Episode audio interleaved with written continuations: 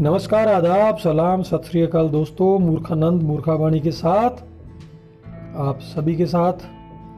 Lockdown के बीच 22 अप्रैल 2020 का दिन। दोस्तों, काफ़ी दिन हो गए लॉकडाउन के बीच में हम लोगों को बातचीत करते हुए। अब ये नहीं समझ में आ रहा कि लॉकडाउन के बाद ये सिलसिला यूँ ही चलेगा या ये बंद हो जाएगा। देखिए, मेरी ओर से तो चलता रहेगा, क्योंकि मैं तो अब शुरू कर दिया तो मैं तो भेजता रहूँगा।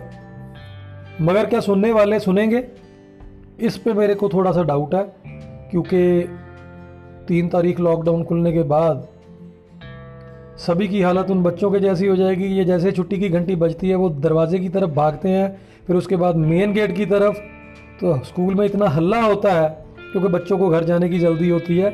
आज उल्टा होगा, हम घरों से निकलेंगे और हमको बाहर जाने की जल्दी होगी। ये मेरा मानना है, पता नहीं अब वो सीन कैसा होगा, सब ज्यूम ही कर सकते हैं, लेकिन होगा ऐसे कुछ। चलिए, भगवान करे जो भी हो, लेकिन अच्छे से हो, जो दिन निकले, वो अच्छे से निकले। सभी सेहतमंद रहें, सभी इस बीमारी से, महामारी से बचे रहें। तो दोस्तों, शुरू करते हैं कि किसी राज्य में एक राजा, बहुत ही दयालु किस्म का राजा था। तो एक बार वो अपने कमरे में सो रहा था तो उसने देखा कि कॉर्नर पे छत के ऊपर एक जगह पे मकड़ी का जाला लगा हुआ तो बड़ा गुस्सा आया कि यार सफ़ाई वाले पूरा ख्याल नहीं रखते, सुबह उठ के इनकी क्लास लगाऊँगा। अब सुबह जब क्लास लगाऊँगा तो लगाऊँगा, अभी ये मेरे को मकड़ी का जाला यहाँ से हटाना है। तो उसने वो मकड़ी का जाला जो है, वो निकाल दिया।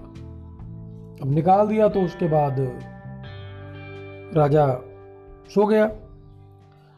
अगली सुबह राजा के यहाँ पे उसके पूर्वजों के श्राद्ध के लिए एक कार्यक्रम रखा गया था, जिसमें 21 ब्राह्मण आमंत्रित किए गए थे।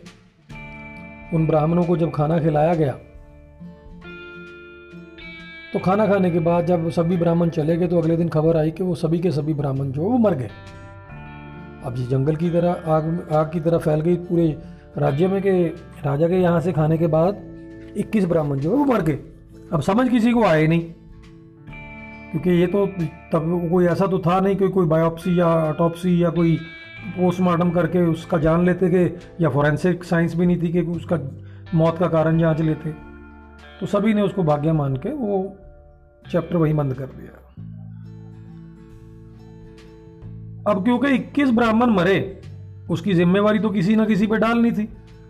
तो धर्मराज ने चित्रगुप्त को कहा कि इस 21 ब्राह्मणों को जो मौत है, इसका कारण क्या लिखें?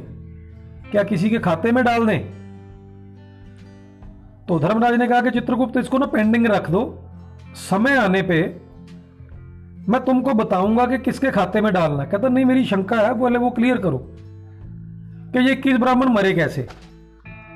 वो कहता, राजा ने कल रात को जो मकड़ी का जाला हटाया था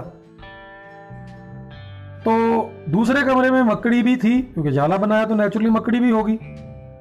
अब वो मकड़ी उस जाले में अपना बुन के बैठी हुई थी कि उसमें कोई शिकार फंसेगा, कोई मक्खी, मच्छर तो उसको खा के अपना गुजारा करेगी, क्योंकि महल के अंदर सफ़ाई इतनी है।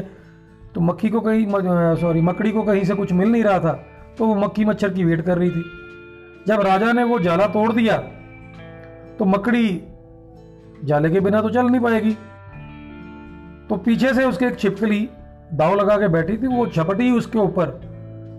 अब चूँकि मकड़ी जो है, वो जाले के अंदर तो किसी को भी मात दे सकती है, क्योंकि उसके जाले के सारे रास्ते उसी को पता है। लेकिन जब जाला टूट चुका तो वो बेचारी नीचे गिर गई। तो छिपकली ने उसके पीछे छलांग लगा दी। अब जब छिपकली ने उसके पीछे छलांग लगाई तो वो जा गिरी एक बर्तन में। जिस बर्तन में दूध रखा हुआ था, उस बर्तन में से जो दूध लेना था अगले दिन रसोइये ने उससे खीर बना करके ब्राह्मणों को परोसनी थी। तो उसी ब्राह्मण खीर को खा के वो ब्राह्मण मर गए। तो चित्रगुप्त को थोड़ा सा शंका हुई कहता, महाराज, फिर इसके लिए जिम्मेवार तो राजा हुआ। क्योंकि उसने मकड़ी का जाला तोड़ा। कहता नहीं राजा को क्या पता था? उसने तो सफ़ाई करने के लिए उसको करा। कहता फिर मकड़ी को जिम्मेवार ठहरा देता कहता मकड़ी ने तो अपनी जान बचाने के लिए छलांग लगाई। कहता फिर छिपकली के ऊपर डाल दो इस इक्कीस कत्ल का जिम्मेवारी। कहता छिपकली ने तो उसको खाना था, वो तो उसका भोजन है कुदरत ने बना के भेजा तो कहता फिर जब वो दूध में गिरी तो जहर फैल गया। तो जिसने खीर बनाई उसको उसके ऊपर डाल देते। कहते उसको क्या मालूम था कि उसके अंदर जहर है? तो कहता फिर, उसको दे देते हैं इसका इल्ज़ाम जिसने परोसा है। कहता उसको भी नहीं दे सकते? उसको कौन सा पता है कि इसमें खीर वाल, खीर में जो जहर मिला हुआ है? तो कहता महाराज, फिर इसका इल्ज़ाम किस पे देखे कहते वही तो कह रहा हूँ उसको पेंडिंग छोड़ दे। वक्त आने पे मैं तेरे को बताऊँगा कि इसके ऊपर किसका नाम लिखना और किसके खाते में ये जाएँगे इक्कीस कत्ल। अब चित्रगुप्त थोड़ा सा, चलो, अब क्योंकि हुक्म हुआ तो उसने सोचना बंद कर दिया।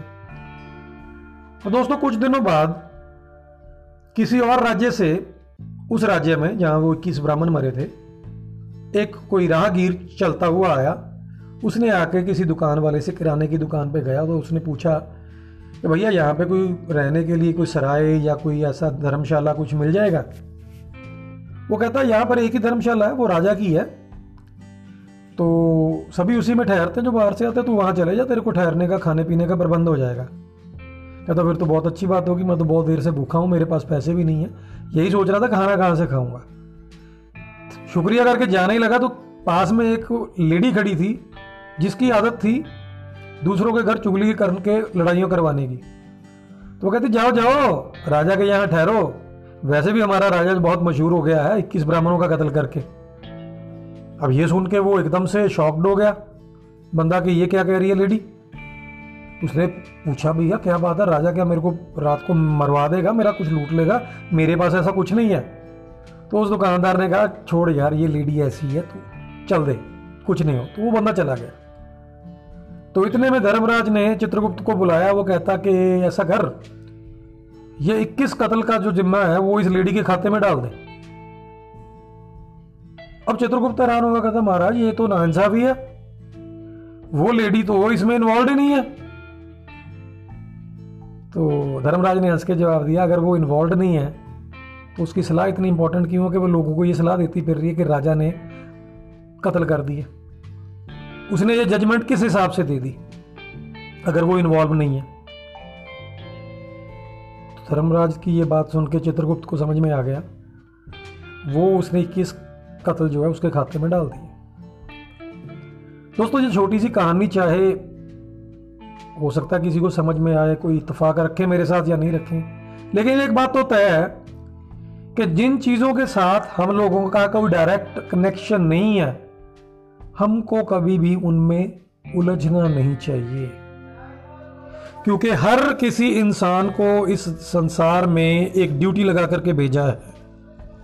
ये हम लोगों ने सभी ने सुना, अपने ग्रंथों में पढ़ा, अपने कुरान में भी लिखा हुआ है, पुराण में भी लिखा हुआ है, हमारे गुरु ग्रंथ साहब में भी लिखा हुआ है, बाइबल में भी लिखा हुआ है कि हर इंसान जो इस धरती पे आया है, वो एक कर्म लिखवा करके लेके आया, उसको उस कर्म पे फोकस करना चाहिए इधर उधर की बातों पे नहीं। तो ये कहानी सिर्फ़ एक महज मैसेज है, हम सभी के लिए, बीच में मैं भी आता हूँ, कि बिना ये आज का कोरोना जो फैला हुआ है, ना तो हम लोगों ने दवाई की खोज करनी है ना हम लोगों ने ट्रीटमेंट में कुछ योगदान देना है तो बेसर पैर की बातें छोड़ के फोकस इस बात पे करें कि इसके साथ कैसे निपटा जाए, कैसे लड़ा जाए ताकि हम लोग जल्द से जल्द इस बीमारी को लॉकडाउन कर सकें, ताकि हम जो है लॉकडाउन से बाहर आ सकें। इन्हीं शब्दों के साथ, आप सबके साथ यूँ ही बना रहूँगा। आप अपने घरों में रहें स्वस्थ रहें stay safe stay at home नमस्कार, आदाब, सलाम, सत श्री अकाल, जय हिंद।